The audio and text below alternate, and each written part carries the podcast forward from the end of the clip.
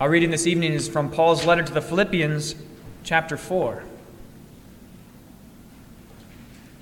Therefore, my brothers, whom I love and long for, my joy and crown, stand firm thus in the Lord, my beloved.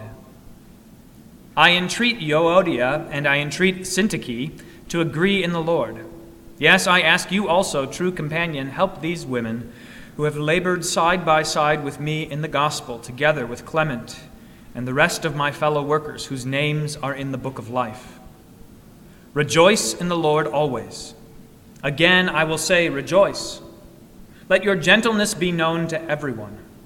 The Lord is at hand. Do not be anxious about anything, but in everything, by prayer and supplication with thanksgiving, let your requests be made known to God. And the peace of God, which surpasses all understanding, will guard your hearts and your minds in Christ Jesus. Finally, brothers, whatever is true, whatever is honorable, whatever is just, whatever is pure, whatever is lovely, whatever is commendable, if there is any excellence, if there is anything worthy of praise, think about these things. What you have learned and received and heard and seen in me, practice these things, and the God of peace will be with you. O Lord, have mercy on us. Thanks be to God. In the name of the Father, and of the Son, and of the Holy Spirit, Amen. You have probably heard or seen the children's stories about the Berenstain Bears, which were uh, a practical, immovable object in my childhood. We read, I think, every one of those books. Uh, I can't necessarily recommend them. There's some things I don't like about them. Ask me about it sometime. But there's one book that really stands out of my mind. I just looked it up the other day to remind myself of it. The Berenstain Bears Forget Their Manners. Sister and brother Bear were at a birthday party and they got to being really impolite. They came home with some really bad habits and they were rude to each other all the time. They were awful, saying mean things, calling each other bad names. And their mother had quite enough of it. And so she put up a chart on the wall, the politeness chart and there'd be penalties for doing things that were impolite, things that were rude. Well, the story goes on, brother and sister Bear, they decide, this, we've had too much of this chart. So we're going to teach mom a lesson about trying to get us to be polite. They said, we're going to be super polite, extra polite, annoyingly polite to one another. And that's just what they did. Of course, it backfired on them in the story because they found out that being polite to one another was actually pretty nice. It made life easier and more pleasant. Even Father Bear learned a few lessons along the way, and that's, well, that's another story about Papa Bear in those, in those Berenstain Bear stories. But in any case, the problem, the problem with the story, as true as it is, that politeness, being kind, not being rude, is a good and valuable thing. Politeness kind of greases the skids of life, it makes things run more easily. It's important for us Christians to recognize that politeness, Politeness is not the same thing as what Paul is describing in our lesson today. It's not the same thing as gentleness. It's not the same thing as the love that God shows to us or that we should show to one another. Politeness doesn't quite cut it. Yes, politeness is a good thing. It's an expression of goodwill towards other people in the hope that they will also show you some goodwill. It's a give and take, and it usually works out. It's, a, it's one of the ways that our world runs better. But, but, the problem or the shortcoming with politeness is that it doesn't recognize the reality of sin. It doesn't recognize that sometimes things are done to you or by you out of malice, out of spite, out of ill will. And in those cases, politeness, mere politeness, can't do anything about it, can't change anything. Which is why the word that Paul uses, let your gentleness be known to everyone. Your gentleness is not just politeness, it's not just being nice, it's not Minnesota niceness, it's something else.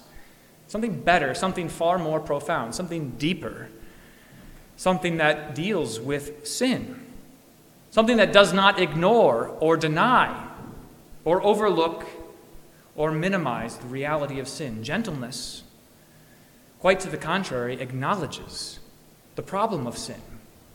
So, to think about what gentleness is, I want you to imagine the difference between going to the doctor. So, you, you've had shots before, or you've had an IV stuck in your arm. You know the difference between the kind of nurse who gives you the shot with gentleness concerned about how this is going to feel for you, not wanting you to suffer unnecessarily. The difference between that nurse and the nurse who doesn't give a rip. It's just going to poke you no matter what it, how it feels to you. Or it's the difference between how a parent may deal with a scraped knee. So there's always going to be one parent who is favored by, by the children over the other when it comes to scraped knees because one parent is gentler than the other. One parent scrubs really hard to get all the dirt and rocks out of that scraped knee, the other parent is more delicate, trying to minimize the suffering, trying not to inflict more pain than is necessary. Gentleness. Gentleness acknowledges the reality of the injury. Yes, there's something wrong here. Yes, there's some pain that's going to be required, but also the goal is to minimize that pain. The goal is, in fact, to heal and restore. That's what Paul is talking about when he says, Let your gentleness be known to everyone. That's why it's completely compatible with what he did in our text just before he talked about gentleness. Did you hear what he did? It's, it's kind of shocking. He calls out these two women Euodia and Syntyche. He calls them out for this quarrel that they're having with one another. He just names them. Can you imagine if from the pulpit I started naming people? this is what Paul is, hap- is doing here. He sends a letter to this congregation. He names these people. He says they should agree with one another. You should all encourage them to agree with one another. And notice that that is not at all incompatible with gentleness. That's picking the rocks out of the scrape, knowing that there's got to be some pain, but they have to be removed in order for that wound to heal. This is what Paul means when he talks about gentleness. Let your gentleness be known to everyone. It's the gentleness that Jesus himself exhibits. When he looks at you and me and does not kill us, but restores us. Who does not look, us, look at us lying on the side of the road like that injured man in the parable of the Good Samaritan and just walk by on the other side or say, well, they sure had it coming, serves them right, but instead stops and binds up our wounds, stops and pours on oil and wine, stops and pays whatever it costs in order to make us better. Jesus is the one who fulfills the prophecy from Isaiah that the Lord's servant would not break a bruised reed or smolder or snuff out a smoldering wick. Think of the gentleness that's required to take a smoldering wick and reignite it as opposed to snuffing it out. That's the gentleness of Jesus, whose gentleness is nowhere seen more vividly than on the cross when he prays for those who crucify him. Father, forgive them. He doesn't look past their sin. He doesn't ignore it. He doesn't say, this really isn't a big deal. He doesn't minimize it, but he forgives it. He forgives it even as they nail those nails into his hands and his feet. That is what gentleness looks like.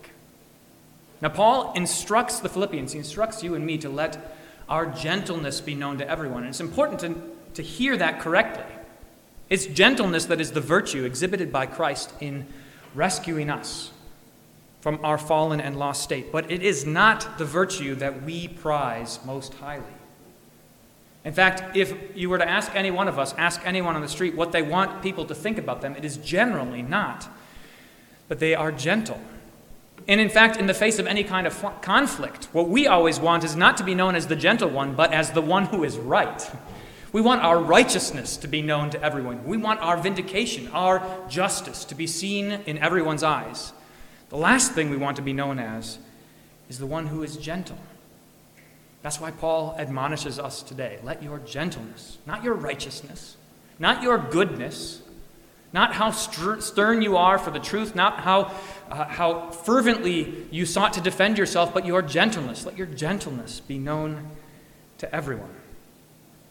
You can do that. You can be gentle. As Jesus was gentle, you can be gentle. As Paul is gentle with this congregation, you can be gentle because you have known the gentleness of God. You are ones who have been lying on the side of the road like that poor fellow and have had your wounds bound up. You were at one time a smoldering wick and a bruised reed, and you have been restored. You have received the gentleness of God, and that is why you can show this same kind of gentleness to others. Because you trust in the gentleness of God. That's what Paul is talking about when he says what you should do in your life as Christians is to pray, to take everything before God to run to Him as the one who will clean your scraped knee, pulling out the rocks and the mud gently and binding it up. You should flee to Him all the time. Whenever you are injured, whenever you are anxious about anything, turn to Him. Turn to Him. Let your prayers be made known to God. Let your requests be brought to Him. And hear this promise that goes along with that because He is the gentle one. The peace of God, which surpasses all understanding, will guard your hearts and minds in Christ Jesus. Paul doesn't make it probable. He doesn't say this might happen. If you pray to God, He might hear your prayers and He might comfort you with His peace. No. Let your prayers and supplications be brought before God, and His peace will guard your hearts and minds. His gentleness will be applied to you. You can be gentle to others because your mind has been filled with the mind of Christ, who did not count equality with God a thing to be grasped, but instead who exhibited all of these virtues that Paul lists at the end. He says, Think about these things. Whatever is true, whatever is honorable, whatever is just, whatever is pure, whatever is lovely, whatever is commendable, if there's anything excellent, if there's anything virtuous, think about those things, which is to think about Christ Himself, the embodiment of truth, of loveliness, of honorability, of justice, of virtue. Think about Christ and see in Him the gentleness of God applied to you. And here again, this promise.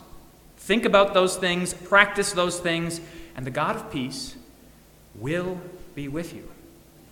No ifs, ands, or buts about it. No maybe, but He will be with you. That is how gentleness works out in our lives. Gentleness is one of the ways that we spend ourselves.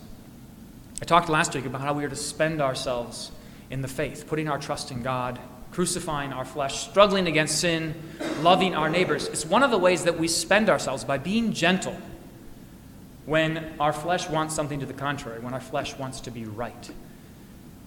You can only spend yourself if you know that someone else is, at the end of the day, paying the bill. And that's exactly what you have in Christ. You're not spending your own gentleness, and you're not spending your own love. You're spending His. And His is beyond measure. So put it to good use. Let your gentleness be known to everyone. And the God of peace will be with you. In the name of the Father, and of the Son, and of the Holy Spirit. Amen.